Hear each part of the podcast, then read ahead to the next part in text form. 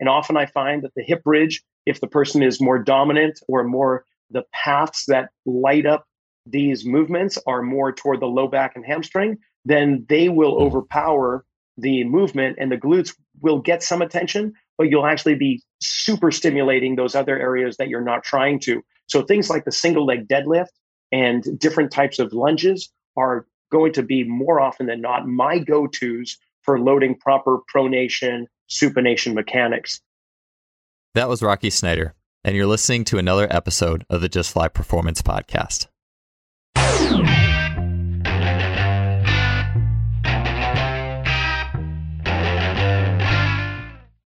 Today's podcast is sponsored by SimpliFaster.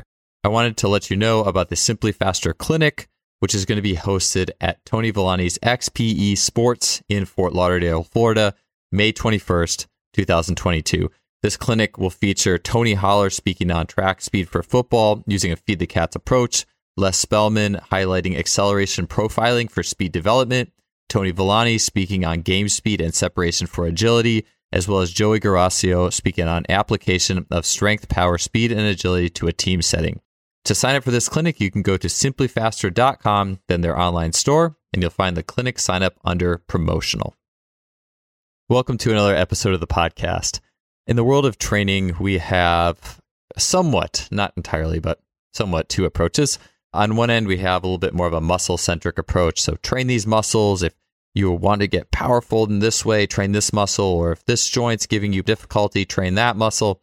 And then there's a joint centric approach to performance. And while training and centering one's efforts on muscles and their actions can absolutely be helpful, I believe that an approach that can serve a greater percentage of individuals in a sustainable manner, and then one that can really cover more athlete and client needs is one that understands joint mechanics and one that understands how muscles will respond to one's alignment and joint positions. At the end of the day, muscles that are weak, for example, or short or tight or whatever, they didn't just decide to become that way. there was a reason that it happened. And when we look at the way that the skeleton is aligned and the joints are aligned and that mechanics bring forth actions or changes in the muscle, we can start to understand more about why we find ourselves in various predicaments or how to better prescribe exercises in a way that captures more of the key elements of human motion. And to speak with us about this today, we have back on the show biomechanist, coach, and author Rocky Snyder. Rocky is the owner of Rocky's Fitness in Santa Cruz, California. He is an accomplished trainer with an immense library of knowledge in disciplines such as biomechanics, exercise selection, and neurology. Rocky is the author of the book Return to Center and has a track record of being able to restore functional movement ability to very difficult client cases. Today's episode will be focusing on the joint mechanics of the feet and the hips and how they interact together. Rocky will be talking about proper pronation and supination of the foot and actions of the pelvis, and one thing we'll be specifically getting into is the actions of the transverse arch and how the formation and anchoring of the transverse arch is really important to good foot pronation, as well as things that happen up the chain like good glute activation. Rocky will be getting into practical exercise interventions that can help us to really bring out these joint actions in athletes in the world of lunging motions, standing twists. And also, Rocky will talk about why he favors spiraling single leg standing training to more glute bridge oriented exercises for that functional glute training and really full kinetic training effect that links into the gait cycle. Finally, Rocky will give his take on how loaded carries fit with a balancing effect and a restorative effect from compressive axial loading based work, as well as some of the core based training effects that those carries offer. This was a really fun show, and Rocky is so intelligent on so many areas, and it's really cool to see them linked together. And it's always great to have them on let's get on to episode 303 with Rocky Snyder. Rocky, it's great to have you on again. In the spirit of actually the last episode of the podcast that I just put out, I, am curious in how coaches layer on skills and, and thought processes from different areas, different areas of the field as they move forward in coaching. And so, you know, I might have asked you this last time in the podcast, but I'm curious what initially led you into the fitness industry and then the the schools of thought from different areas of the field like neurology breathwork biomechanics that you or, or working with youth sports what were some of the what got you started and what were the things that you added on in your career in fitness?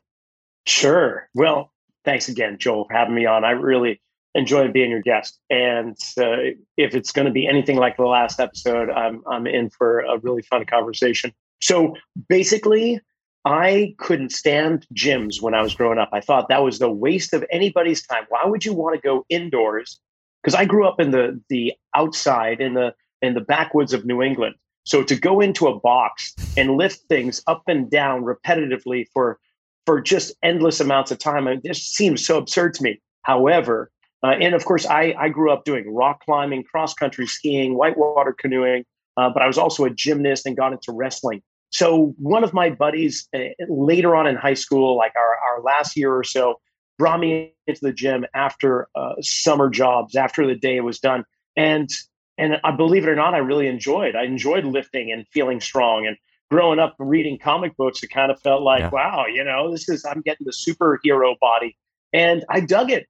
And so much so that uh, it was my best form of procrastination. So instead of studying in college for exams, mm-hmm. I would just go hit the gym. And before you knew it, I just became a gym rat. And and it was more bodybuilding aesthetics that was really turning me on because I, am hobbit size. You know, I'm really happy if I get over five feet tall. So there aren't a lot of team sports that I would grow up with. Like I could have a mean outside shot in basketball, but there's no way I'm going to hmm. dunk.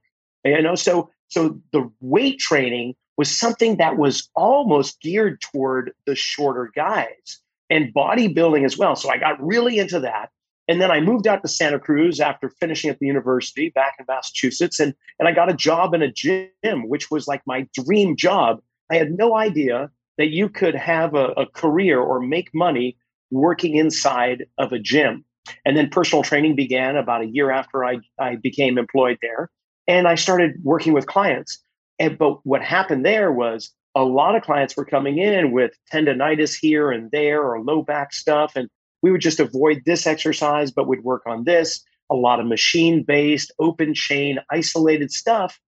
And then I, I had a mentor. I found this guy that was talking all about balancing out the tension in the muscular system of your body to achieve better posture alignment so that the joints move better. And those things like tendonitis and back pain and neck pain were going to be mitigated or completely eliminated because the reason why they were occurring because the body was getting out of alignment. So this was like mind blowing to me. And I started studying posture and the alignment of posture as our bodies are at rest, so to speak, as we're standing and fighting gravity. And then taking that resting posture, what does it do when you put it on a playing field or just walking down the street? So I wanted to get into biomechanics and know more about how we take that posture and move through space, which led me into like Gary Gray and the Inst- uh, Gray Institute, and eventually Gary Ward with his what the foot and gait mechanics, and and I just started going deep into that because I found that that superhero complex I had in the gym carried over into a new phase of helping people get out of chronic and acute pain and helping athletes achieve a higher level of performance by bringing the body back into a more centrated place where things function at a higher level. And, and that took me into brain science. And so I started studying under Dr. Eric Cobb with Z Health, and then the brain health trainer with Ryan Glatt from his program there. And then Cal Dietz recently with his reflexive performance reset and, uh, and, and the stuff that he does with triphasic training out of the University of Minnesota it's just this been this awesome rabbit hole of learning. And I guess if there were these big buckets or circles of my work, it had originally started with muscular centric loading. That took me into powerlifting and Olympic lifting. So I did USA weight weightlifting in, the 90s. So there's that lifting portion, but now there's also motor neurology. And then there's being a biomechanist, biomechanics. I guess those are the big things. That's that's kind of where I am today. Yeah.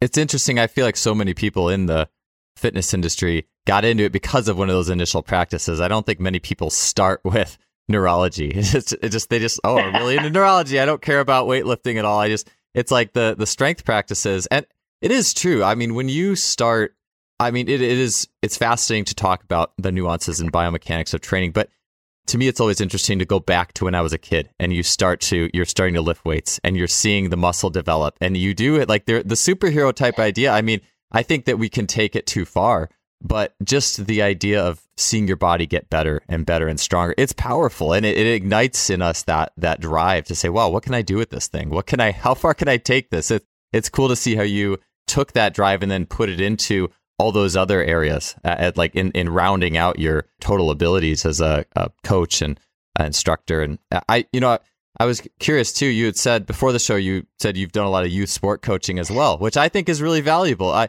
the more that I've get into it now, I, I'm, you know, working with my daughter's five year old soccer team, which offers lessons that I never would have expected to learn as a coach. And I'm curious what your experience is there with your kids and coaching youth sports as well. Oh, it's it's one of those lifetime memories, right? You're going to hold on to that for a long time, and hopefully, you've shaped not only your kids in the proper direction or or or led them in a certain path, but then all of their teammates too. So, from little league baseball for a few years with my son uh, to to youth soccer for I don't know ten to twelve years, going all the way up into almost high school age for both my kids there was also my daughter a few years back when she was in high school. She was on the, the football team as a, a, defensive back and a kicker. So I got to work in the weight room with the football team at the high school level, as well as on the sidelines with the athletic trainer, helping just keep them in in a centrated place where performance was high. And that's that was like they called me Coach Magic, which was kind of cool. They came off to the sideline, they they tweak something here and there look at their structure, do a little here and there, and then they're going, okay, great. I'm yeah, that's gone. I'm back in, coach. But the the youth, like your daughter's age and going into the grade school years, what was really cool was it wasn't about program design. It was about the enthusiasm of play. And can I take a skill and then utilize that skill in a drill and then take that into a game, like a situational state in the game. And so we always would do skill, drill, game. And that was our kind of progression as we coached through. And it went through that way with every sport. So you do a skill. So there we go. We got the the neurology and biomechanics, you got that skill set, and then you develop it into something that's fun. So it's not like you're trying to teach youth golf and you have a whole bunch of kids on the driving range just hitting balls because you're not going to have a lot of kids stay with you if that's what it is. But you start doing some medicine ball tosses in a rotational manner, and that carries over into their golf swing.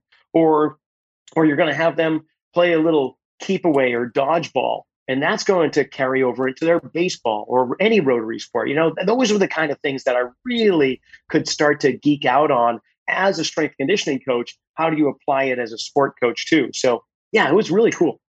Yeah, it's been really i mean i'm just kind of on the, the you know the, the top part of the iceberg in terms of what i'm getting into with that I, I i know i'm excited to you know get in more experience with that and especially once the like you said like some of the skills come more into it if i'm still coaching youth sports at that point i know i have a lot to look forward to there rocky so i there's one question that well i'm excited to ask you a lot of questions but one is just i feel like it's a can of worms in some way because Let's I've, open heard, it. Come I've on. heard i've heard um I'm at a point in my own career where just learning all about biomechanics. I mean, for the last several years, it's been just a massive interest of mine, and and ever really since I've started this podcast. But you have pronation, supination, and when people talk about pronation, I've heard even like, is overpronation really a thing? And uh, just to preface too for listeners out there, pronation, the flattening of all three arches of the foot, or the unlocking of the foot uh, during the loading phase of gait so overpronated athletes would be labeled as those who have the collapsed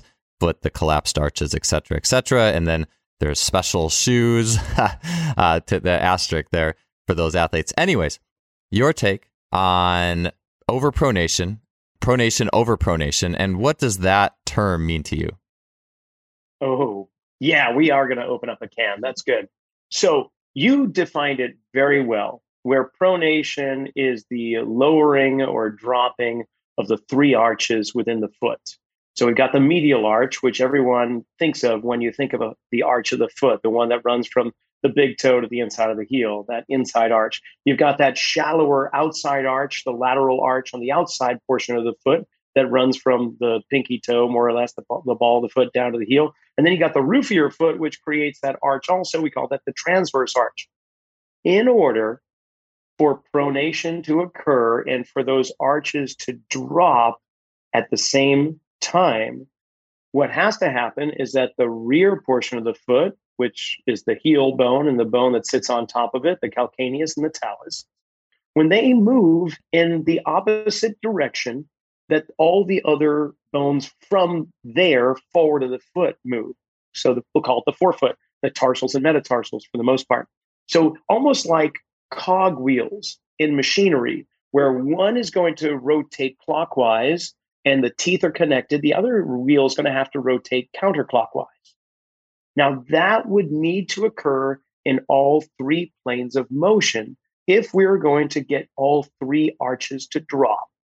So, in pronation, we need to have opposition in the sagittal plane between the rear foot and the forefoot, in the frontal plane, as well as transverse.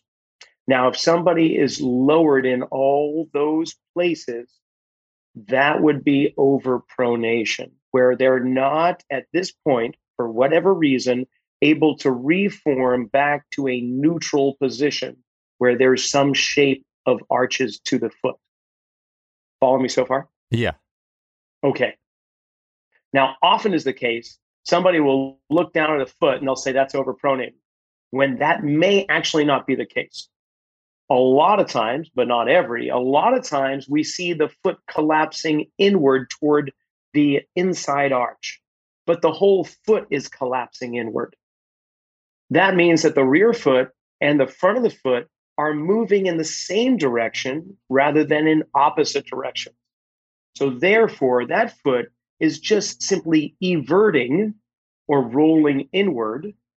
We call that eversion where the outside is kind of rolling away and upward, that foot is everted, not necessarily overpronated. And the same thing when you see somebody with a really high arch, you may say, "Oh, they're overly supinated." Mm.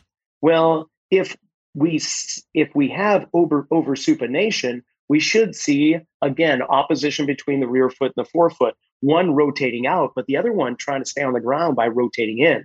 Sometimes what happens, the foot will just be fully inverted, where the forefoot and the rear foot are both rolling away and away from the middle and toward the outer edge. How does that sound right? Does that make sense? Yeah, so far so good. Okay. So so we have a whole bunch of situations that occur. Remembering that there's 26 bones and 33 joints in the foot and they're all meant to move and and position themselves in a certain way when you're pronating and when you're supinating. So there's a lot going on.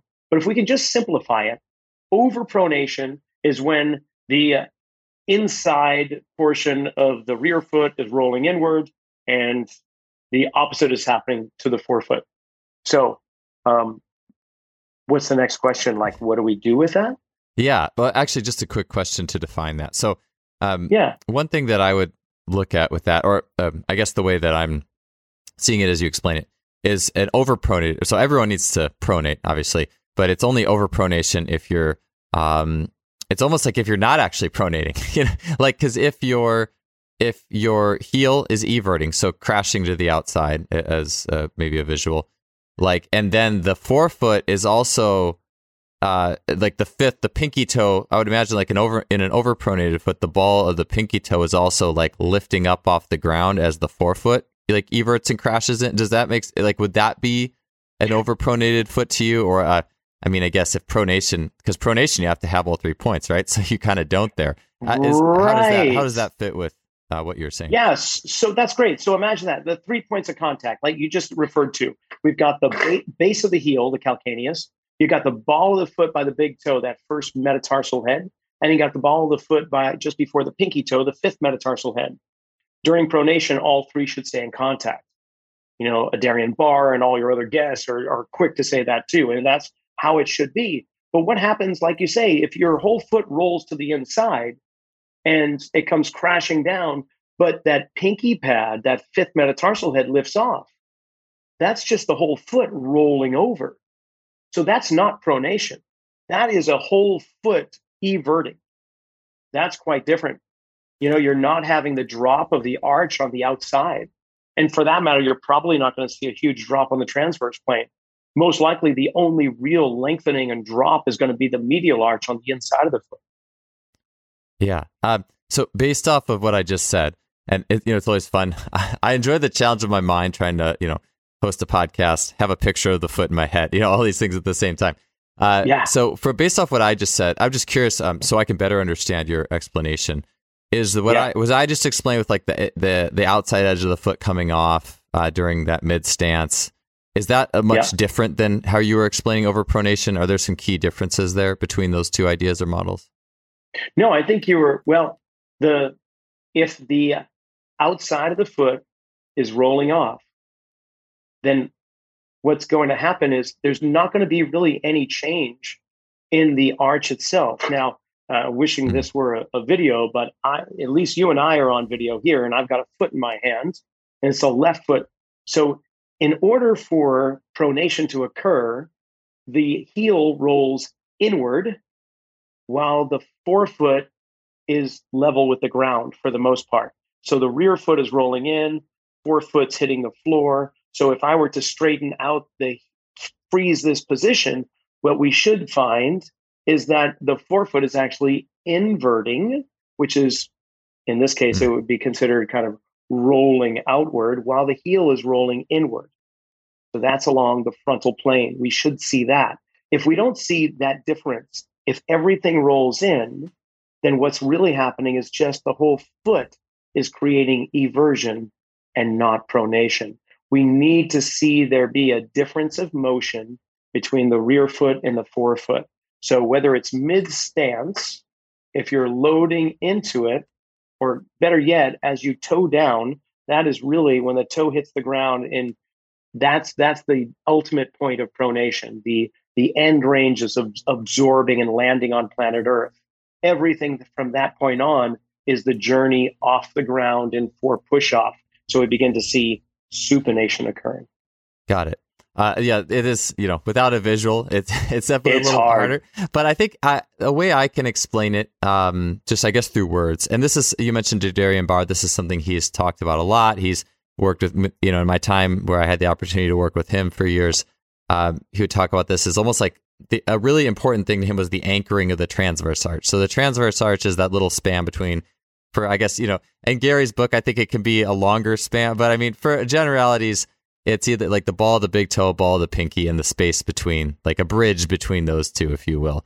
And, yeah, exactly. Darian was very much a proponent of of anchoring that transverse arch. So you're you're putting that down, and it is an anchor. It is a fulcrum and from what you're talking about, it seems as if, you know, if, if overpronation, you know, if you're talking about overpronation, like if, as long as you get a good anchoring of those two, the ball, the, the transverse arch anchors down, it would be hard to overpronate. You know what I'm saying? Like based off everything you're saying, if you can anchor that transverse arch really well on the ground, those points of contact are solid. There's a nice bridge, like that transverse arch is hopefully lifted a little bit.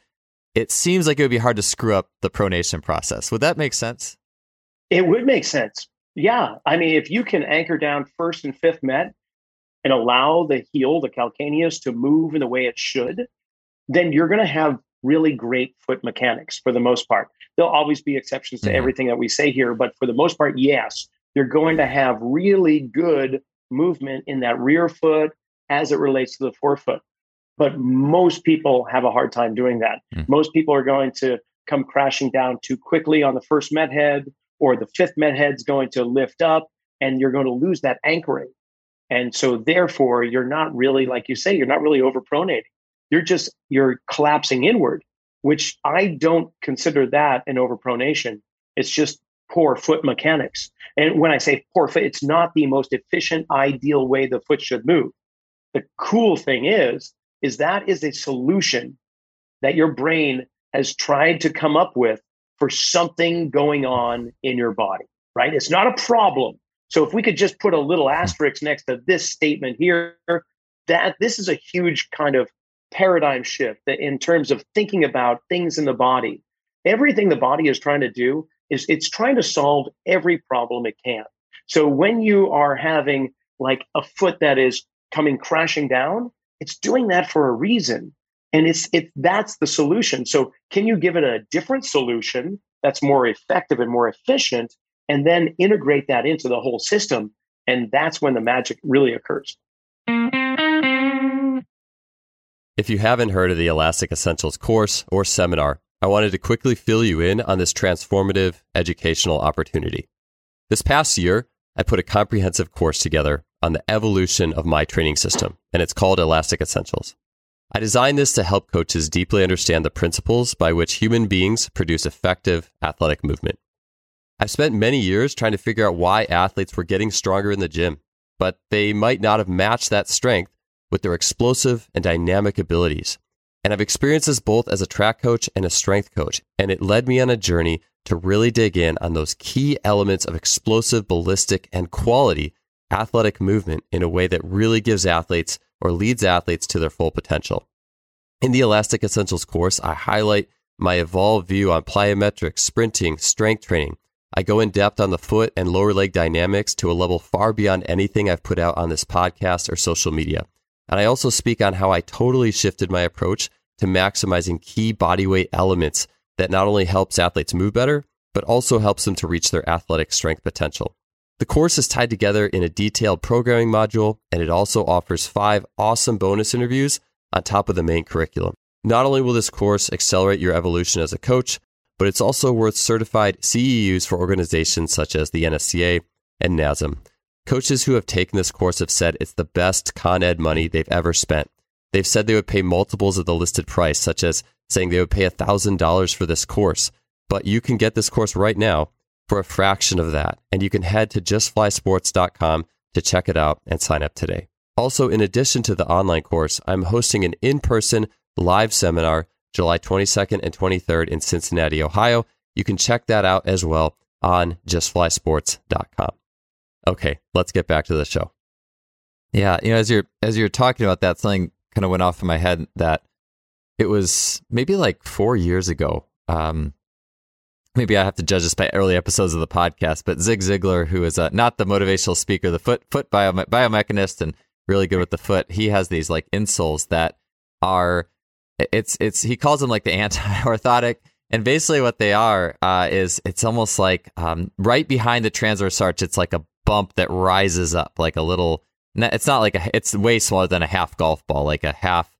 I don't know. Like I'm just trying to think like a kid's balance. It's small. It's not like, but it, but it, it almost like is this dome that's shoving your foot's mass down equally into the transverse arch, if that makes sense. Mm. It's like a mm. little hill that your um that the bones of your foot, the transverse arch, like it sits behind it and it it throws the pressure down into that transverse arch. And I remember um, the first day I, I put those on, I had them in just you know minimal shoes out in the track, and I felt my glutes so much the next day, way more than normal. And as I'm thinking about it, I'm like, okay, better transverse arch, pronate yeah. better, glutes yeah. work better. Yes, like there yes. we go. That's it. Excellent.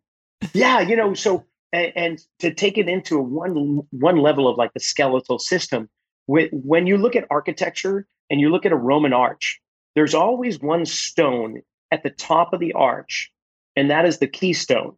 Right? It's shaped like a, a, a like a, a, keyhole or a keystone in the old, old doors. So they call it a keystone, and that is the the that is the most important stone that keeps the arch rigid. And when there's weight going down onto that arch, it creates even more rigidity. So we've got three arches that come down and contact the floor. We've already mentioned where they contact. The transverse arch contacts between the first met and the fifth met head. Medial arch is the first met and the calcaneus, and the outside lateral arch is the fifth met and the calcaneus. So these three arches have three points of contact, but they also have three keystones that allow for the rigidity to occur. And when we're talking about the transverse arch, there's a small bone and part of the tarsal bones, and it's called the second cuneiform or the middle cuneiform. And that is the keystone. And it happens to be most likely underneath Ziegler's little anti um, orthotic. That spot that you were feeling that little ball, I'm going to bet, was right under your middle cuneiform.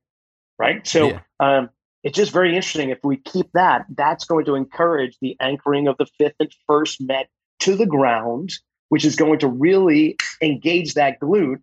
I mean, it's just it all makes sense to me how you just laid it out.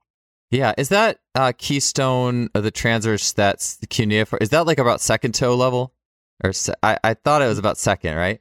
Yeah, yeah, Yeah, I, second, third, right around there, exactly. I, I saw that a few months ago, and it instantly a light went off because it was uh, Chong Xie who was on this podcast a long time ago talking about like the hyperarch foot and and those characteristics. He one of the things that I think I don't think he maybe mentioned it when he was on, but he had always posted or he had posted about it was these really elite jumpers or athletes. I know jumpers for sure. I'd be curious of other you know field sport athletes or whatever.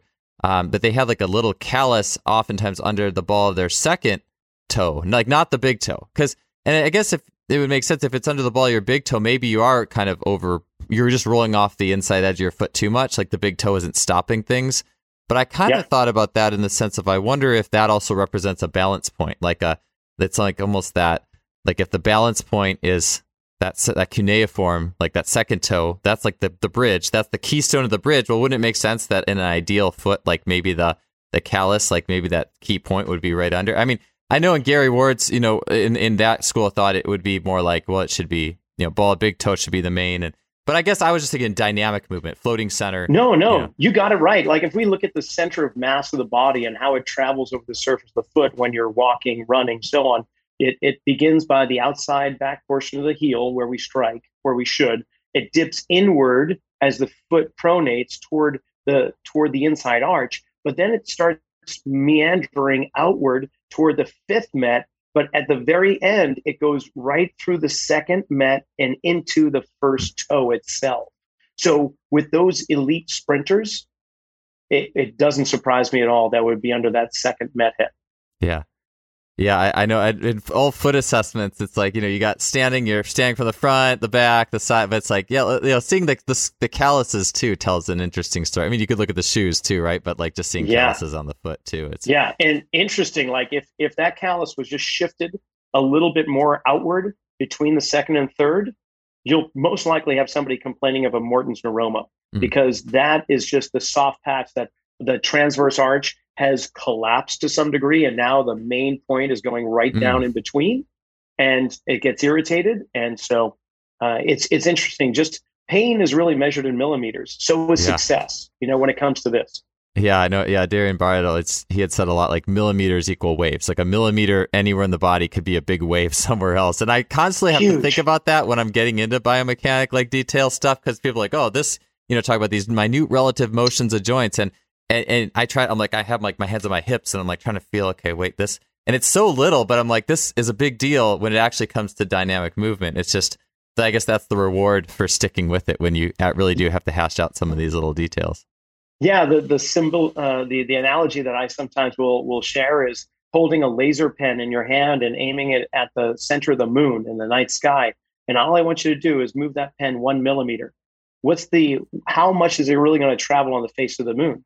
I mean, that's we're talking hundreds or thousands of miles. I mean, that's it. Just shows you further up the chain, just like Adarian, you know, the wave action. Same thing. We could have one minute adjustment in somewhere in your body and it could have a an avalanche effect somewhere else. Just this whole cascading of power or a reduction of power. Yeah. Uh, I, yeah, I love that. Like, yeah, the, the, the millimeters equal. It's nice to have the, the visual with the, the laser pen on the moon. I, I like Yeah. that a lot. I, I was um, before I forget. So uh, uh, super interesting. The Morton's neuroma and the collapsed transverse arch. So it's almost like uh, um, uh, the second, like uh, callus near the second big under the second toe could almost be indicative of a healthy transverse arch. Like I, I think about it in terms of I don't know. Like I just like thinking of it in terms of arches, like the state of the arches of the foot and how they are operating when we're doing just normal things. And I think if someone has like a transverse arch that's very flat and all the that's just sitting flat to the ground, sometimes it's like, well, no, we have to take care of that first, you know, before we, I guess, try to. It's like you want don't want to just try to do stuff to give yourself a callus on one side if your your arches aren't formed up. Like you have to take care of those first before you start. I think getting into too many other things. Yeah, and I think this leads us into kind of where you were. You, I think you were wanting to go. yeah, is to like, where- what yeah. do what do you do with about it? this, Yeah, exactly. Right. Yeah, exactly. So, so we got to think about how we move, and and what what. Just let's think about the muscles and what a muscle has to do in order to to have the human body move. The first thing that the muscles are going to do they're going to need to decelerate every step we take when we land, right? It's the, the first step we take is is us, our body, our mass going forward and onto a foot that's going to, for the most part, crash on planet Earth. So there needs to be a certain uh, reaction that not just the foot, but like every single joint in the body is responsible for doing when we come landing on planet Earth. And then in another moment, the opposite's going to have to occur when we push off of that foot and we basically drive off the planet, which are our two basic forms of movement. We're either landing on planet Earth or we're driving off the planet. And every joint in the body has to has, have a role to play on each of those separate occasions. So when we're landing, the muscles, a lot of the muscles are going to be spreading out, absorbing impact. Think of like an octopus landing on the ground. It's just splaying out. All that muscle tissue is like rubber bands lengthening and slowing the collapse of the body completely to the ground, preventing us from falling. And then there's going to be this moment of an isometric contraction where we're no longer lengthening, but now we're going to have to reverse direction and begin shortening to propel us forward or to a new location. And that's the moment of like supination. So every muscle, in terms of movement, needs to lengthen before it shortens. The nervous system will sense that lengthening through all those proprioceptors and mechanoreceptors and nerve cells, and we can list a whole bunch of them in the muscle tendons, fascias, and, and joint capsules. But they send signals to the brain to say, okay, we need to slow this down and we need to reverse directions. So the muscle has to lengthen before it shortens. So, what do we do when we have a foot that seems to be flat, we'll say, where the arches are dropped? Well, there's one line of thought right now, one school of thought that we're going to do a whole bunch of short foot exercises where we're going to take a, a towel or a newspaper underneath a foot and we're just going to claw with the front of our toes and our feet to try and draw that arch up, which is good. And it may be effective for some people, but it doesn't take into consideration that the muscle needs to learn how to lengthen before it mm-hmm. shortens. Mm-hmm. It's just simply going to go, okay, you need to be shorter. We're going to shorten the heck out of you. And we're in, in order to do that, I can't be anchored with my first and fifth met, right? I've got to actually have those slide toward my heel if that arch is going to lift. So now it's really an open chain exercise that I'm trying to do to create an arch in my foot. And again, that could be successful. However, understanding movement and how muscles are behaving, I might want to do something completely different, which is I need to somehow create more length in muscles that are already lengthened so that the proprioceptors or mechanoreceptors begin firing to initiate the stretch shortening reflex that is inherent within that structure. So therefore, I need for that flat foot to somehow get even flatter and load into that tissue for there to be some type of shortening response. And that's where we use like those foam wedges that the last time you and I met in person, I pulled out some of those wedges and we started playing around with it because that allows a different timing pattern of the contacts of the foot to occur against the ground. It allows a, a sooner contact in, in some areas. Maybe it slows somewhere else down, initiating this lengthening and loading into the tissue on the base of the foot so that when it comes back up, now it's actually getting this shortening reflex to occur. And you do that, um, and you begin to see that the foot starts behaving differently. That that overly flat foot now has some spring to it, and maybe it's just a millimeter. Heck, it could be even just a half a millimeter. But there's a change. There's a difference. The brain has woken up. It's it started to uh, wake up to that foot that's beginning to move instead of just be this flat flipper.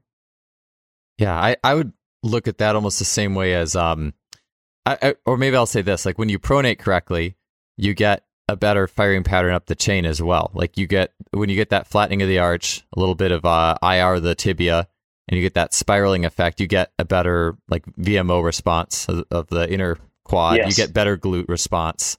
Uh, like you, eh, you could pretty much you could feel that really easily. And I know the first time we were able to train together and did the podcast, you had me doing that step up, and uh, like a lot of the things were not knee ahead, but knee over big toe. And it's like, wow, there's my VMO. Wow, I didn't that I never knew it could contract so strong. And then you feel your glutes more.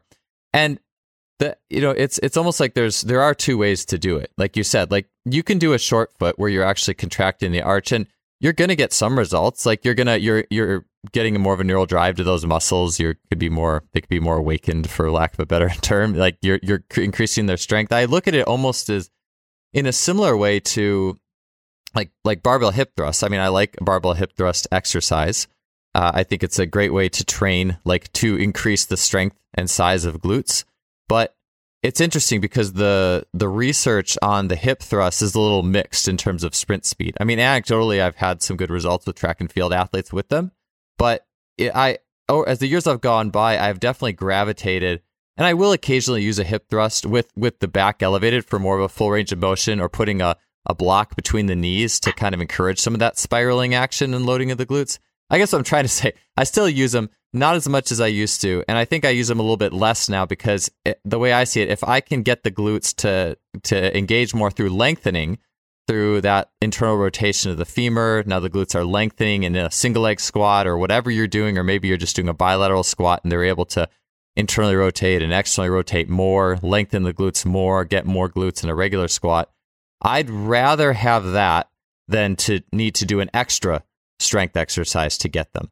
Um, I feel like it's the same way with the feet. You know, like if you can get the feet joints to work the way they're supposed to, then you're good. Like you don't need to do all this extra stuff necessarily. I, again, I think there is time where there is some extra work that can be needed. And, and again, I will say there are occasionally a few athletes I do still program hip thrust for. It's just different. It's like the more you understand joints, yeah. the less that you have to have everybody do those things. Agreed. I mean, if you if you understand what every joint does in order to pronate, like you were saying, tibial internal rotation, knee going toward the medial line, VMO firing, you know, without even even naming the, the, the muscles, but what should the pelvis be doing? Is it anteriorly tilting or posteriorly tilting?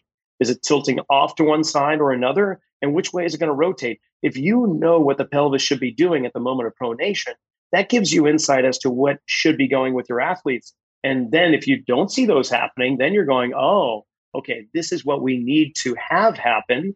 And when those joints and bone structures move in the proper way, well, the muscles that attach to them are going to have to behave the way they should. So rather than chasing one muscle and saying it's your glute medius or your VMO or your adductor magnus or whatever it may be, why don't we just watch and follow the bones? And once we know what every bone is doing, that's going to take a lot of the guesswork away. And I will say that I I don't give a lot of hip bridging away uh, in terms of program design. One because I'm not actually loading vertically into a system and trying to integrate a whole bunch of joints to happen. It's much more of an isolated thing. And often I find that the hip bridge, if the person is more dominant or more the paths that light up these movements are more toward the low back and hamstring, then they will hmm. overpower the movement and the glutes will get some attention, but you'll actually be super stimulating those other areas that you're not trying to. So things like the single leg deadlift and different types of lunges are going to be more often than not my go-tos for loading proper pronation, supination mechanics. And then that way I can also see how does this feel on the right side compared to the left side, which we haven't even brought up. But most likely you're going to have one foot that is behaving quite differently than the opposite, especially with track athletes, because they're continually running clock counterclockwise. Mm-hmm. And therefore, their, their stride length on one hip is going to be different than the other. The contact on one foot on against the ground is going to be in a different place than the other because the force that they're having to generate around in that circular pattern. Yeah. Yeah. I, I, you know, as you're speaking of that too, I think I, like you said, you don't give away a lot of hip bridges in your programs anymore. I, I view it more almost at my own experience. You know, I like the, when I first started using hip bridging and hip thrusts as I was about 27 when I first started it. And, and within about maybe four to six weeks of doing it, it is funny how our memories change. Maybe it was two months, you know, like memories do change over time slightly, but it was somewhere in like the six week window, I want to say, of doing like a hip bridge type exercise. I noticed my sprinting had changed. Like my, my 200 meter sprinting, I was using way more hips, glutes, felt more glutes in the rate, felt faster. Like I was definitely getting faster and sustaining speed, but like that was the good amount of that. And then when I took my hip thrust up another hundred pounds later, it didn't help at all. In fact, I think it would probably uh-huh. it probably actually started to go the other direction.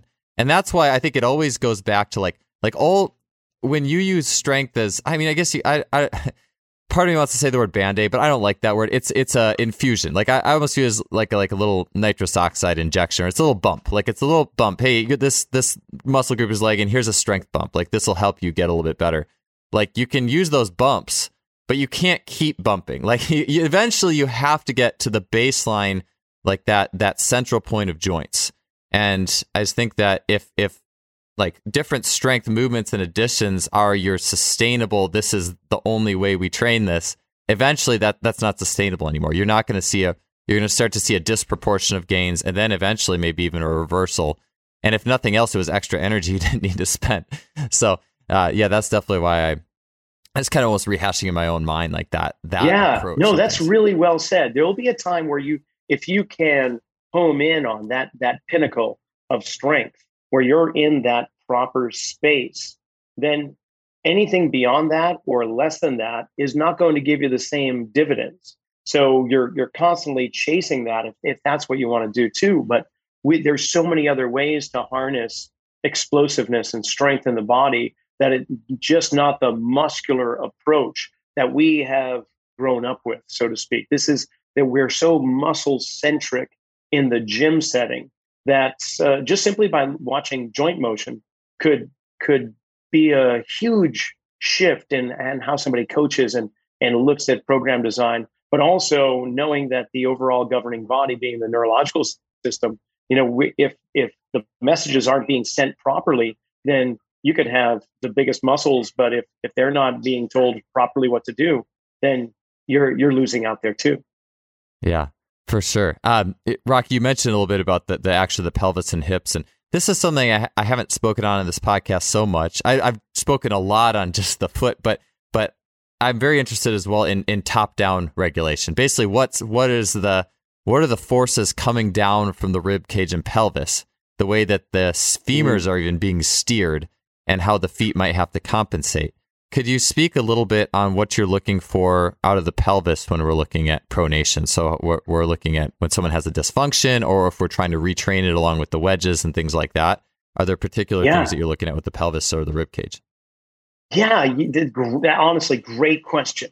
There's only the pelvis is just a bony structure, right? It's it's not a joint.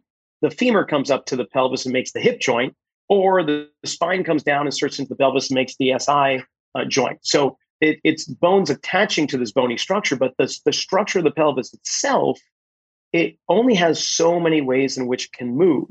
So it can tilt forward, an anterior tilt, which will help create hip flexion, or it can posteriorly tilt with hip extension. And that's your two options in the sagittal plane. We can either rock forward or rock backwards. So, what is the quality of a person's ability to tilt forward and backwards? If they struggle to tilt forward, they may struggle with hip flexion, knee drive. Makes sense, right? If if they struggle to posteriorly tilt the pelvis, they may struggle to have hip extension. So glute, hamstring complex, all that may not be key. Now in the frontal plane, we've got a couple of options. We can just translate or slide the pelvis to the right and equally slide it over to the left. So, in terms of running or walking, this is the moment that we are shifting our weight over primarily to one leg to allow the other one to swing forward so we can take the next step. So, what is that like? Are we able to glide or translate the pelvis in a very parallel level aspect equally to the left and to the right? What we might find if somebody were just simply stand and assess what it's like to sway their hips to the left and to the right, that there's going to be a little difference. Maybe I can successfully sway to the left and feel like that's really easy. But when I sway the pelvis off to the right, it feels like I, am a little stuck. Maybe I struggle. Maybe I have to create some force to actually drive into that position. So, how is it that that translates into my running or walking? Well, maybe I'm not fully getting over this foot, and therefore I'm not fully going to be pronating properly or driving off of it in supination. So that translation of the pelvis is, is pretty huge. And in order for me to go over to one side or another, now we're talking about glute medius, abductors, IT band, and so on. Uh, we may also be talking about the quadratus lumborum that attaches the ribs to the top of the pelvis, the QLs. Maybe they're not lengthening and shortening the way they should. So we can start mapping out the muscles based on how that pelvis moves. Now, in the frontal plane, the pelvis can also tilt sideways, where one side hikes up while the other one drops. These occur during pronation when we're fully landing on one leg.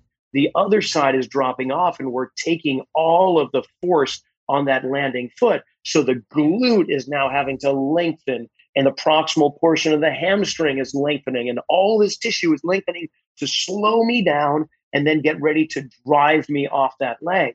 So if I am struggling to hike one side or drop the other, vice versa, I might be encountering some issues of, of properly loading and pronating into one side or the other. And then lastly, we've got the transverse plane. So does that pelvis rotate to the right and to the left in a really balanced manner? And when you assess that, you might want to check in with how that rotation is created. Is it by driving the hip forward on one side to create rotation? Or are you using the other hip to draw it back to go in that same direction? And when you go to the other side, what is that like? What people will most likely find is um, a few different outcomes might be occurring.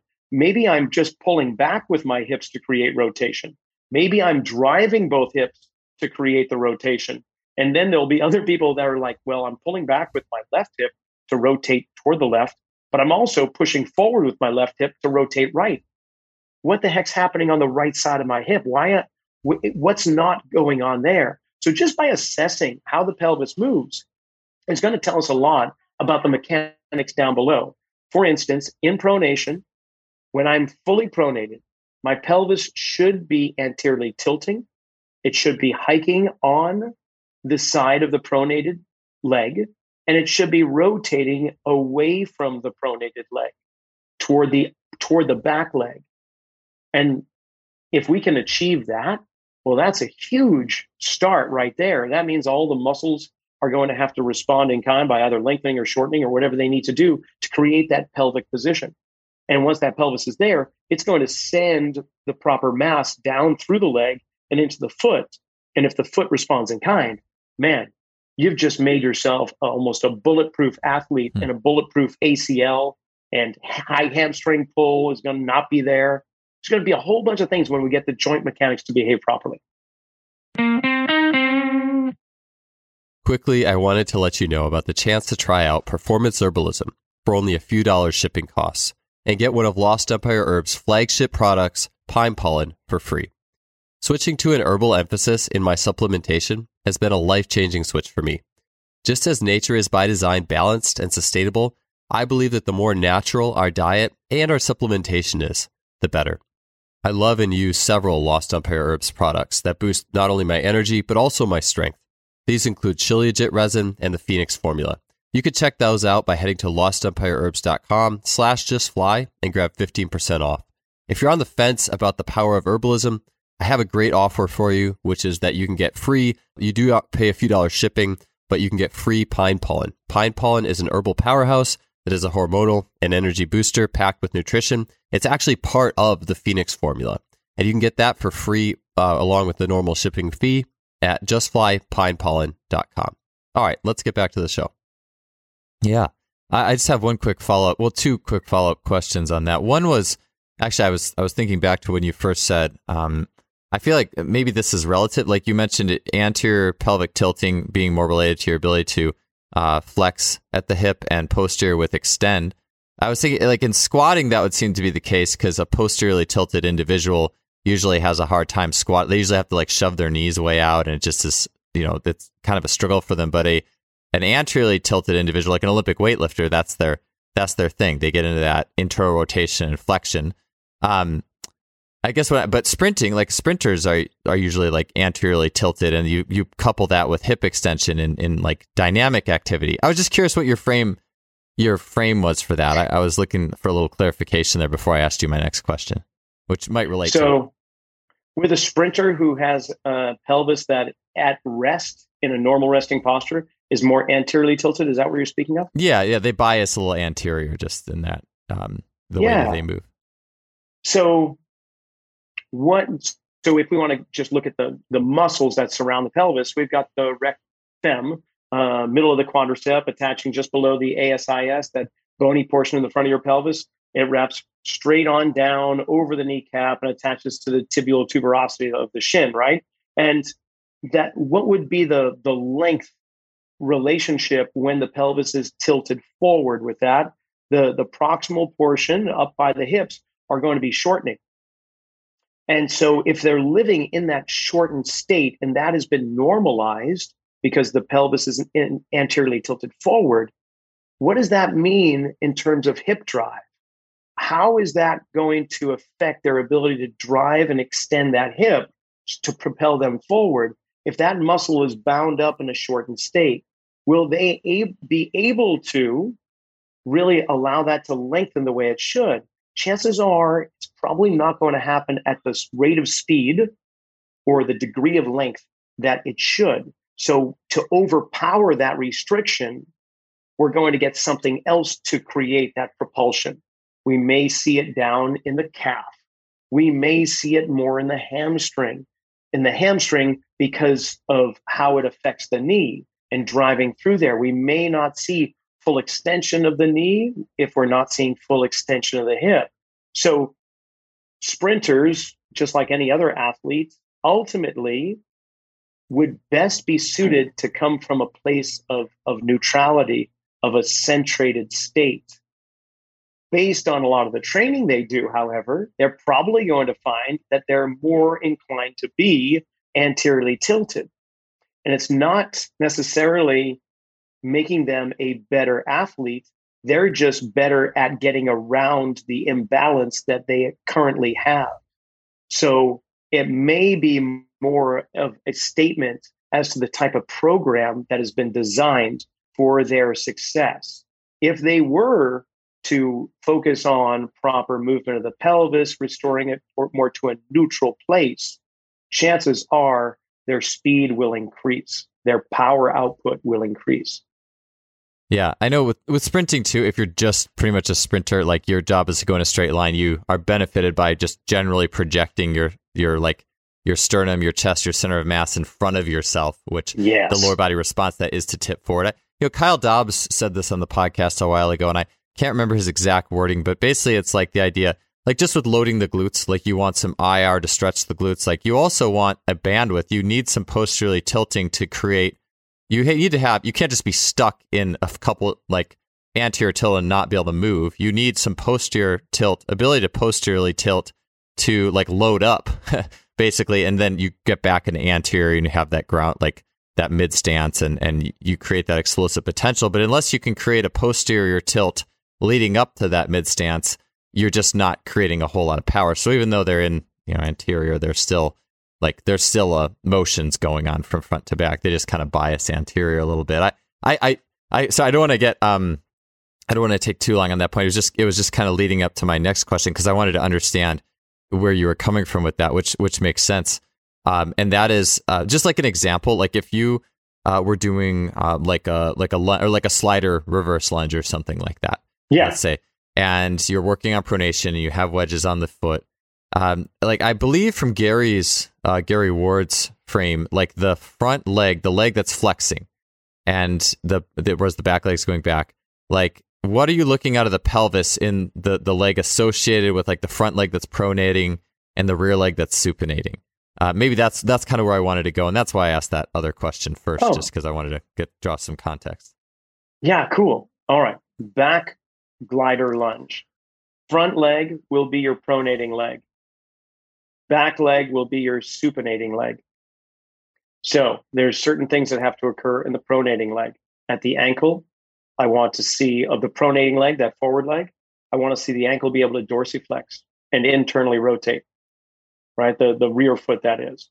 I want to see that subtalar joint, talocrural, dorsiflex, talocrural, and then internally rotate that subtalar joint. Um, I, I want to see the arches dropping all three. I want to see them loading.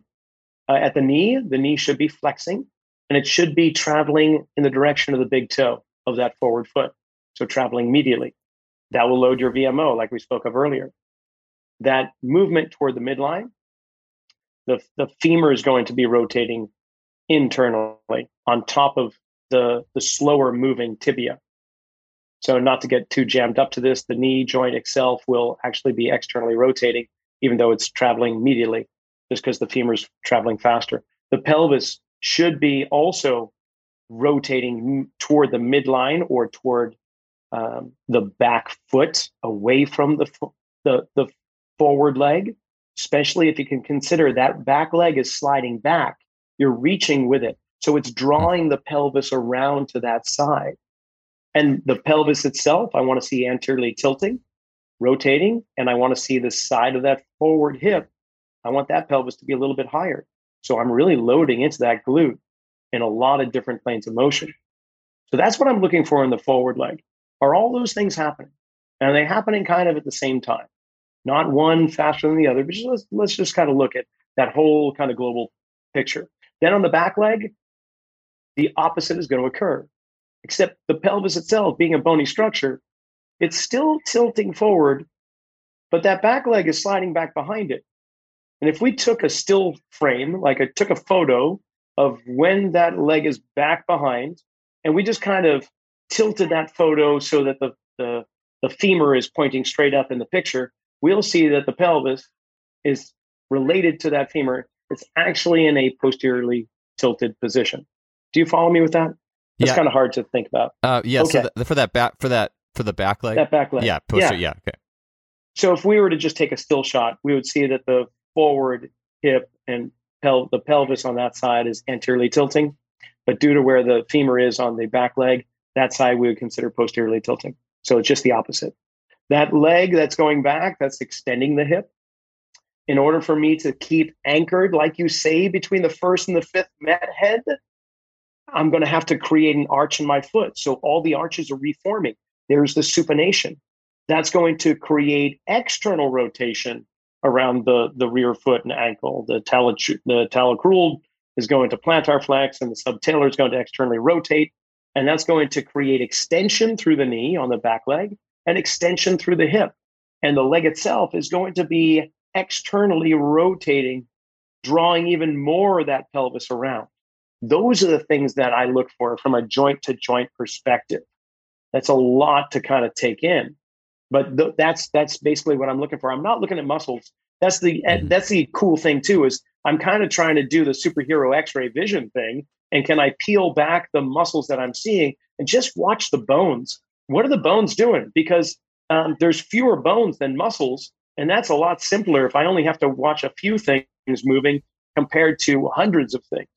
So that's that's it in a nutshell. I, how did I do with answering that question? Yeah, that was good. That that was I, okay. I asked it because I felt like that slide slider rever, reverse rever that slider reverse lunge is such a good like it's just such an amazing way at least you know from what I've learned to you it's like my favorite way to see those things mm. drawn out like front foot pronating anterior tilt in the front hip little internal rotation happening through that front leg and then you have pure opposite in the back leg whereas like I, it's funny because up until I met you and I started getting to Gary Ward stuff and in that universe like I had, I would never. I mean, I had athletes like my time at Cal. The first half of my time at Cal, we did slide board lunges and stuff, but I never, like, never was thinking about any of these things. And as soon as you yeah. know it, it's like this gives you because it's it's just beautiful. You have the yin and yang. You have the front leg. You know, how's your pronation front leg? How's your supination back leg? And if you can so start to see trends happening too with all these athletes doing this, you can see exactly what's going on.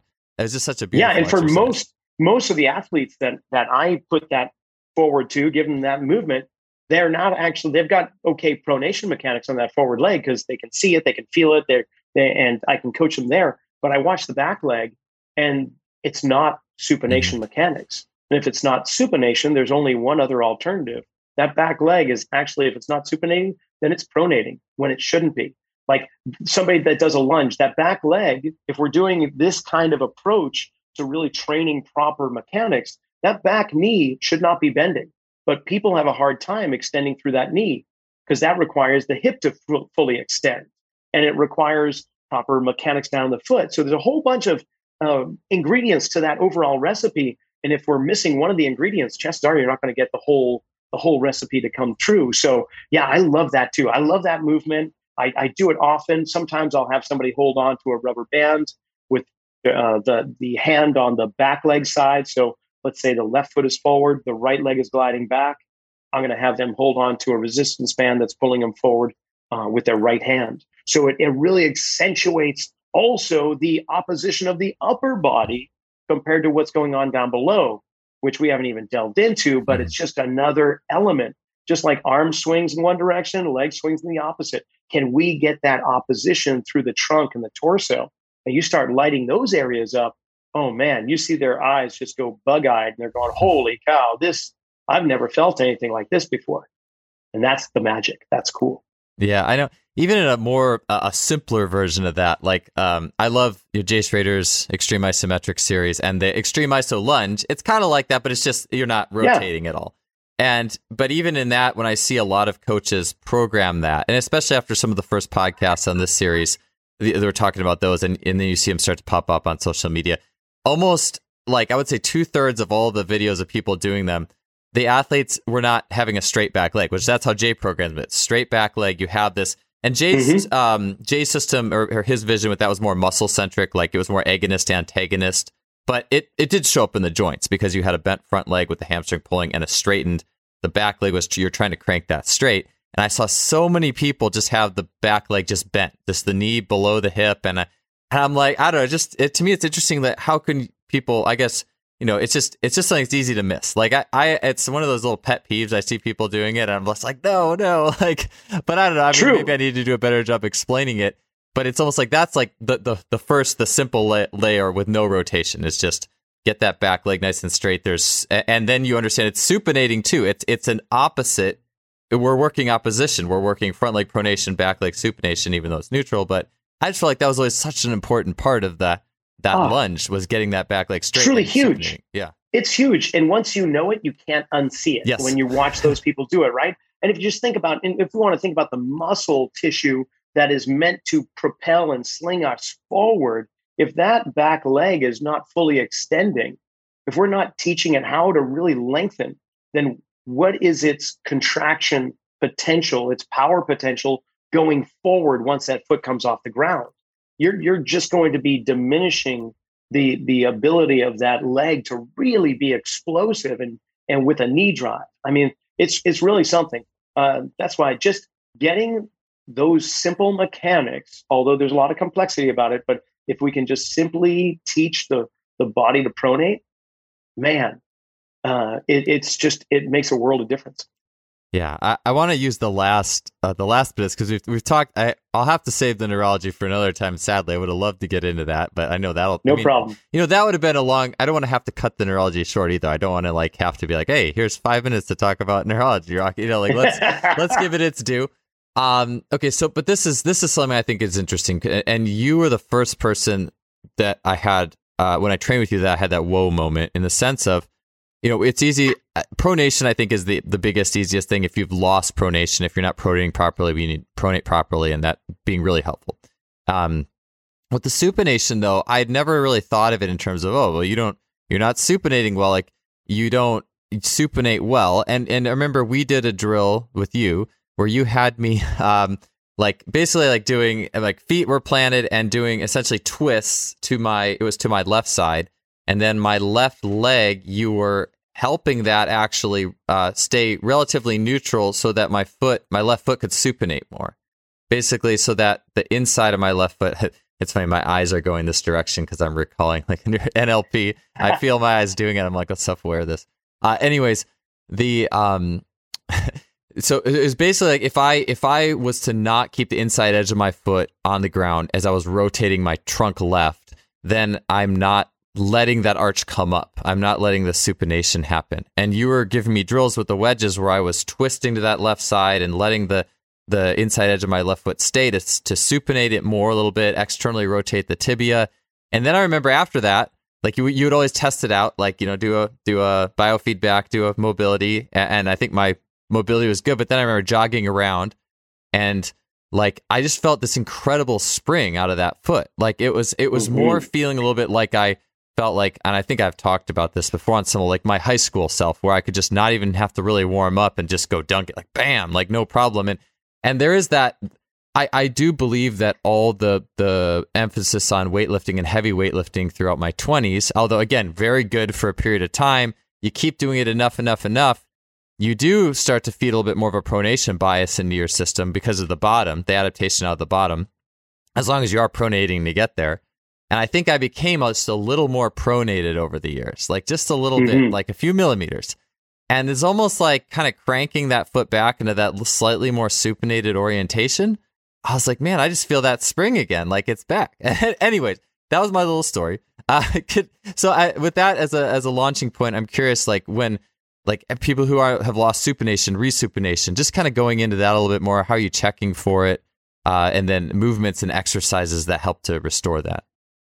Sure. I mean that that in itself, like what you just described, standing with your feet parallel underneath you, no shoes on, just no socks on, and just observing what your feet do. When you turned your body to the left, we should see the left foot, the arches begin lifting up, and those three points of contact stay on the ground.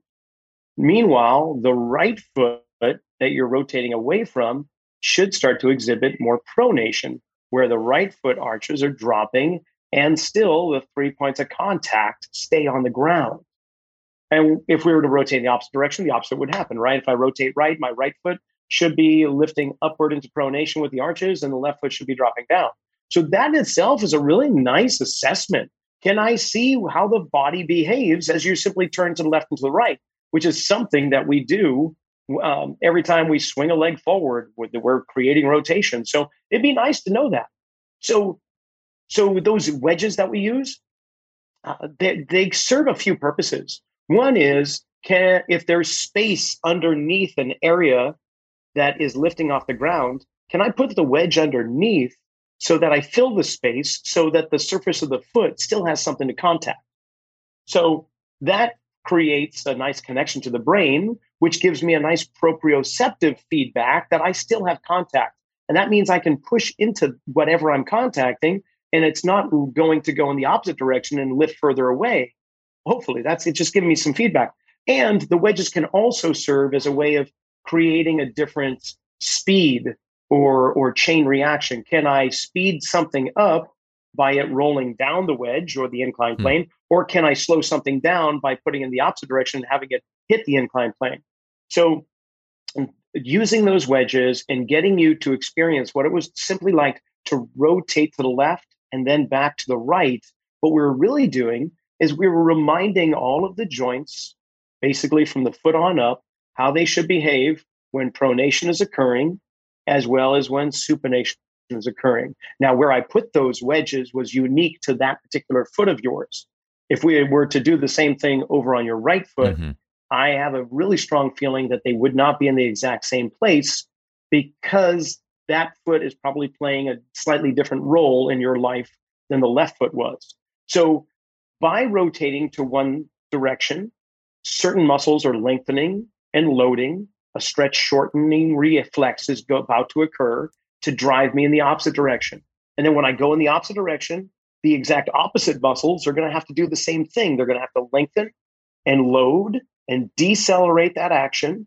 Proprioceptors turn on, stretch shortening reflex occurs, and it brings me back to a central place. So it's this it's this pendulum that we're swinging back and forth and it has to travel through the center every time. And I might be able to encourage a certain behavior at one end of the spectrum or the other to create a better timing, a better pattern, a better sweeping action. I mean, if we could talk like in analogies, that that would be how I would explain it. And just that simple motion. And that's in, of course, transverse plane. We could do the same thing in, in regards to forward and backward action and, and noticing sagittal plane. And we could do this lateral shifting or or uh, translating to see what it's like in the frontal plane. Can I give these joints all this experience in three dimensional space and change how it's behaving if it needs changing? Yeah, that's good stuff. I, you know, it. I just love the idea that every exercise, um, and, and you know, and even heck, even bilateral exercises, if you're looking at them the right way, can be an opportunity to see pronation potential, supination potential. Do your joints know how to behave for both actions? And I think for me, my left foot, particularly, and you're, you're right, because my right foot is actually more supinated, my left foot is more pronated. Uh, you know, and I, I don't believe in perfect asymmetry. I mean, you do different athletic no. skills. You don't need perfect symmetry. Uh, no. But that foot, I think, had forgotten a little bit on how it ideally would behave in supination for me doing my single leg jump, like that history and and just all the lifting and things like that. You know, just doing a ton of lifting and not a lot of jumping over a long period of time. That left foot had just forgotten how to behave a little bit with a little more supination, and so you putting those wedges in and having me do yeah. the twists like really just re relearned. And ever since then too, I've been thinking about how do I like you could even look at it in sprinting, like how like if I'm doing different sprint drills, I think about the pronation end of thing is a little bit more squatty running, where I'm squatted down and running. I'm a little more flexion, internal rotation bias midfoot. And the supination is a little more low knee running, where the foot's coming high from the back down to the front, and you're striking more on the outside edge. Like I, I'm trying to take this even into like, all right, how is this version in sprinting? How is this? You know, it's just it's oh. so cool to see the two the two opposite ends of it all. No, I love that. I gotta say, um, pronation is your lowest point. Supination is your highest point. Just like you say, yeah. like it, whether it's squatting or driving off. I mean, when you are at the end of the pronation, you are at your most compressed, most decelerated, most loaded place. And then you've got to start to unload and spring mm-hmm. and lift off and away. So you're going to get to the highest pinnacle. And it's funny that, you know, you were talking just a moment ago about um, when we were doing that drill and you started running around and you felt like, um, I- am just picturing you, you opening up your high school yearbook and it instantly brought you back memories because you saw something that related to something earlier. Well, the same thing holds true in the body. We get we got you to experience something that you hadn't experienced probably in some time and instantly it took you back in time and gave you that memory or the memory of movement. I love that. I, I totally love how that all plays into each other it's, it's there's no coincidence yeah that was such a cool experience. Yeah. And I even, I never look at even like, just even like plate twist. Like I'll see a video of someone doing a plate twist, like side to side, like, or, or you know, a low to high chop with a plate. And I'm just like, I'm just looking at the feet now. I'm like, are the feet, is one foot pronating and one foot supinating? I don't even care what the torso is. I mean, I do care what the trunk's doing, but you know, it's like, it's always an extra reason to, to, to make it a true whole body exercise. Uh, I do want to get, okay. So I do want to get into loaded carries for this. Um, and then we'll, we'll, we'll call it a podcast. Uh, just because okay. I'm I'm so you know, through your work and just think, you know, Dan John's work, just thinking about it yeah. myself. I, I, mean, you know, the last time I've ever since I've I've kind of reinvigorated loaded carries into my program, and I think about this too. I I used to work moving uh, in the summers between, so I do track season. I go to college and do track season, you know, October through you know uh, early June or late May, basically. And then the summer I'd do moving. So I'm like basically doing loaded carries all summer, up the stairs, down the stairs, the boxes in the front, boxes in the back, you know, all sorts of different sizes and shapes and all this stuff. I felt like that was such good training um, in, in such an interesting way. Anyways, uh, you know, what is going on in loaded carries from, I, I, guess, you know, I, and I piggyback on this from like, I think about in supination too, because you kind of, if you're at least kind of tall with a loaded carry, I feel like there's that little bias to it. But like what's going on with a loaded carry for the body that the body could just really respond to that well neurologically? And how do we like leverage that? Um, maybe just an open-ended but somewhat specific question on no, loaded carries for you. That's cool. I, I, think loaded carries are farm strength pure and simple. Like and what i mean by that is there's gym strength and there's farm strength. Farm strength is lifting hay bales and tossing them up onto the truck or off the truck loading them up onto the loft and so on picking up things and shoving them over your head, shoveling and so on. That is full body integrative strength. And if you look at Olympic wrestlers, the majority come from the Corn Belt. They're farm boys. They don't spend a lot of time in the gym. They grew up lifting cattle, basically. And that is, in essence, that is pure and simple core integrative strength. And when it comes to weighted carries, well, um, I would say chaos reigns supreme. Not doing the same type of weighted carry over and over in a repetitive nature, because then you're developing just one pattern of movement.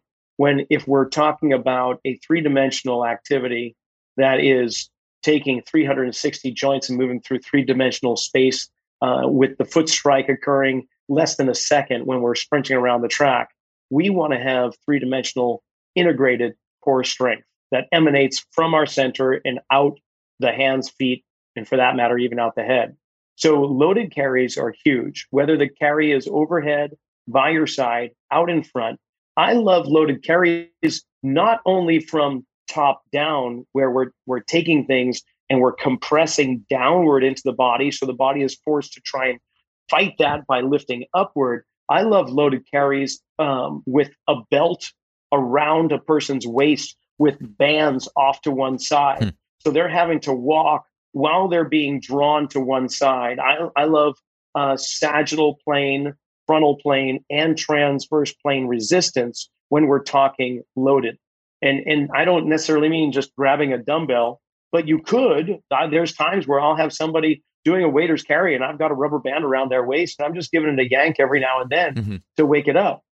And speaking of wake up, I guess the thing about unilateral weighted carries, because I know we want to talk about that a little bit, unilateral, the brain goes, okay, I've got this overload on one side and I don't want to just fall over like Fred Flintstone getting delivered those big brontosaurus ribs at the end of the cartoon and the car tipping over. My brain goes, okay, the other side that doesn't have the weight, I need you to stabilize us. I need you to draw us into a balanced position so we can keep walking or just keep standing. So even though one side of the body is doing the lifting, the other side, the brain is sending signals to stabilize. So that is like a one two punch. If I'm lacking stability on one side of my body, I'm going to load the opposite side and I'm going to see what that's like. Now, of course, you know, it, it's almost counterintuitive, right? If I'm if I'm unstable on my right shoulder, then I'm going to do a whole bunch of stability work in that shoulder, which may serve a really good purpose, but I might want to wake up the signals that stabilize that first. So I'm actually going to load the opposite side, do a waiter's carry or a farmer's carry or whatever you want to call it, and then I'll go to the side that is not as stable. And will that make a difference? Well, we'll have to assess and reassess. But yeah, loaded carries are fantastic provided that people are in the proper position to accommodate the movement. So we've got to look at a person's posture and we got to look at how they move. We got to really assess them and see how where is it that they need more strength, more more stability, more mobility, and so on. And then can those loaded carries come into play to benefit the overall outcome? Got it. What would be like? Would there be any contraindications where you wouldn't like want like you mentioned posture like just someone who just really has a hard time moving period and you don't want to load like that like what would there be any sort of postures or, or could you describe any postures where it's like no like let's let's do some i mean you have to be pretty just down the dysfunctional tra- train of things to probably be there but i am curious what you're yeah i mean when it comes to athletes i was actually just talking to a strength coach uh, with carolina hurricanes the nhl team and and during the in season he doesn't do any loading basically um, of, of bar squats or anything. He doesn't want to do loaded movements to to to affect the spine. So he stays off of upper body loads. He would rather load into the hips, weight belts or Kaiser belts or things of that nature. He's going to load that way. That makes complete sense to me. If you've got somebody with some spondylolisthesis or something of that nature, I'm not going to load the vertebral column. I'm not going to load that mm-hmm. spine. I don't want to compress it any further. If anything, I want to create some space there and maybe loading into the lower body um, would be good. I could see um, perhaps holding on to a medicine ball or something very close to your center and and loading that way. But I think loading below the spine for a lot of people is going to be more advantageous. Um, and then maybe if if obviously if people don't have proper range of motion in certain joints, then trying to load, let's say the shoulder joint, if somebody can't properly raise their arm fully overhead with their arm extended at the elbow and proper flexion of the shoulder and the scapula dropping back? Do I really want to load something that can't handle the weight? So I want to make sure that can they fully gain proper movement overhead and then slowly load into that. Otherwise, what's going to happen is they're going to flex into the elbow, and now it's it's the deltoids, it's the triceps, heck, it's it's a whole bunch of muscles that are loading that weight over their head as they're walking around, rather than a straight arm that feeds that force down through into their center and into the deeper musculature that we're trying to attack. Yeah, I, I like a couple things that you said that I one I had never thought of this is yeah like having a band that you as soon as you said the band in my head i'm like oh it'd be really cool to occasionally pull it and make it chaotic. And then you like you said it like five minutes later there like inducing randomness to it.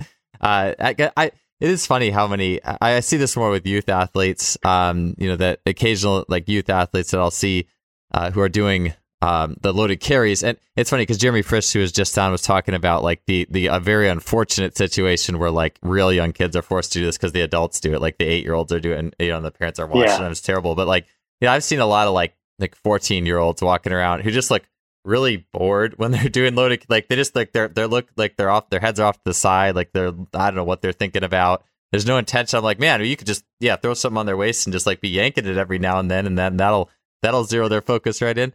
Um, but uh, you you said um you were talking about how if you're up like in a standing position, you have weight that's pulling you down, like your body has to expand to overcome it.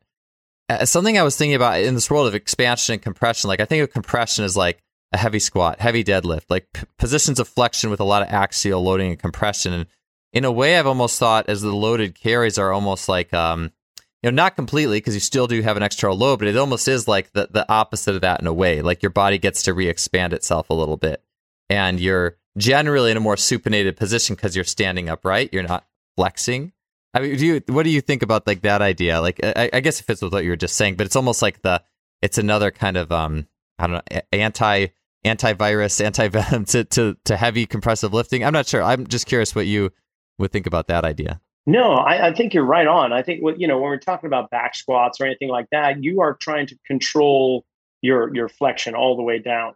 And with a loaded carry, you're really every step you take, there is a moment where you're going to feel that compression, but it's going to elicit a very quick supinatory response or mm-hmm. extensive response compared to say the squat or or single leg squat or anything of that nature, or even for that matter, like a lunge. Uh, the loaded carries are all about anti gravity, right? We're, we're driving mm-hmm. away because we've got such a heavy load.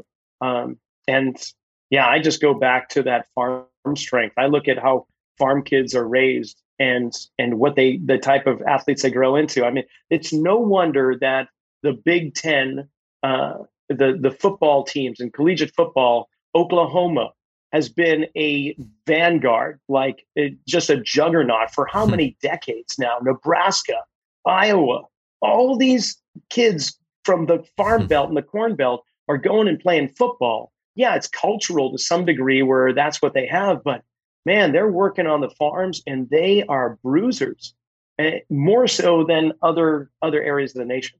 So there's there's something to that. And I honestly, there's this like business idea in the back of my head. I maybe I'll I'll touch base with you about Joel, where we just open up a farm and we call it a gym, and we have people come work out and throw hay bales around and lift little calves and and um, you know just things like that, milk in a squat position. Man, we would turn this nation on its head, and they would be strong. So you know, we'll we'll talk what's, about that. Yeah, what's what's old is new. Frank Frank Forencich was talking about uh, who wrote Exuberant Animal. I think it was Jim Thorpe, the decathlete. Like he would go like a mm. third of his year was just doing like riding horses and doing manual labor or something. Like it's like this is this is here. Like it's just just modern lifestyle. We just don't do it anymore. Oh no. man. Um that's such a cool stat with football. So you would say, just generally speaking, like like loaded carrying because you're in an upright position is more like supinated by nature. Like it's just a more supinated, supinating, relatively speaking. Uh, would yeah. you say that? Yeah, I, I, I kind of felt that like too, but I just wanted to confirm. Yeah, yeah. In fact, if you look at the entire gait cycle, not to uh, geek out anymore, but there's only really one moment in time in which we pronate. Everything else is all about supination.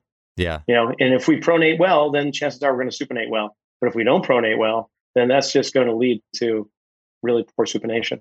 But yeah, the time spent, if we look at the gait cycle, almost everything is all about pushing off, pushing off, push, hmm. pushing off. There's only one time where we are coming crashing down on the ground. Everything else is trying to get away. Got it.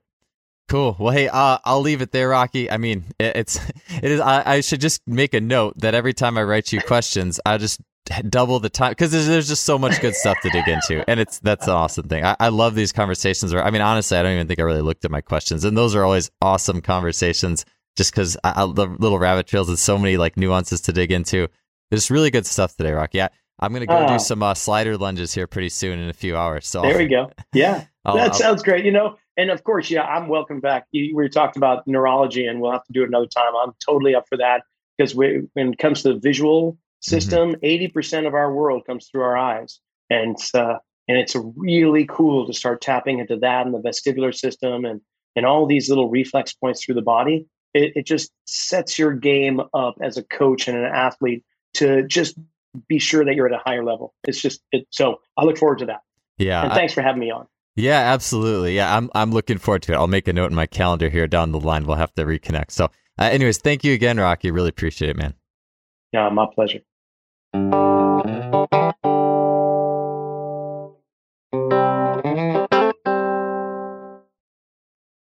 Thanks again for tuning in. It was great having you here.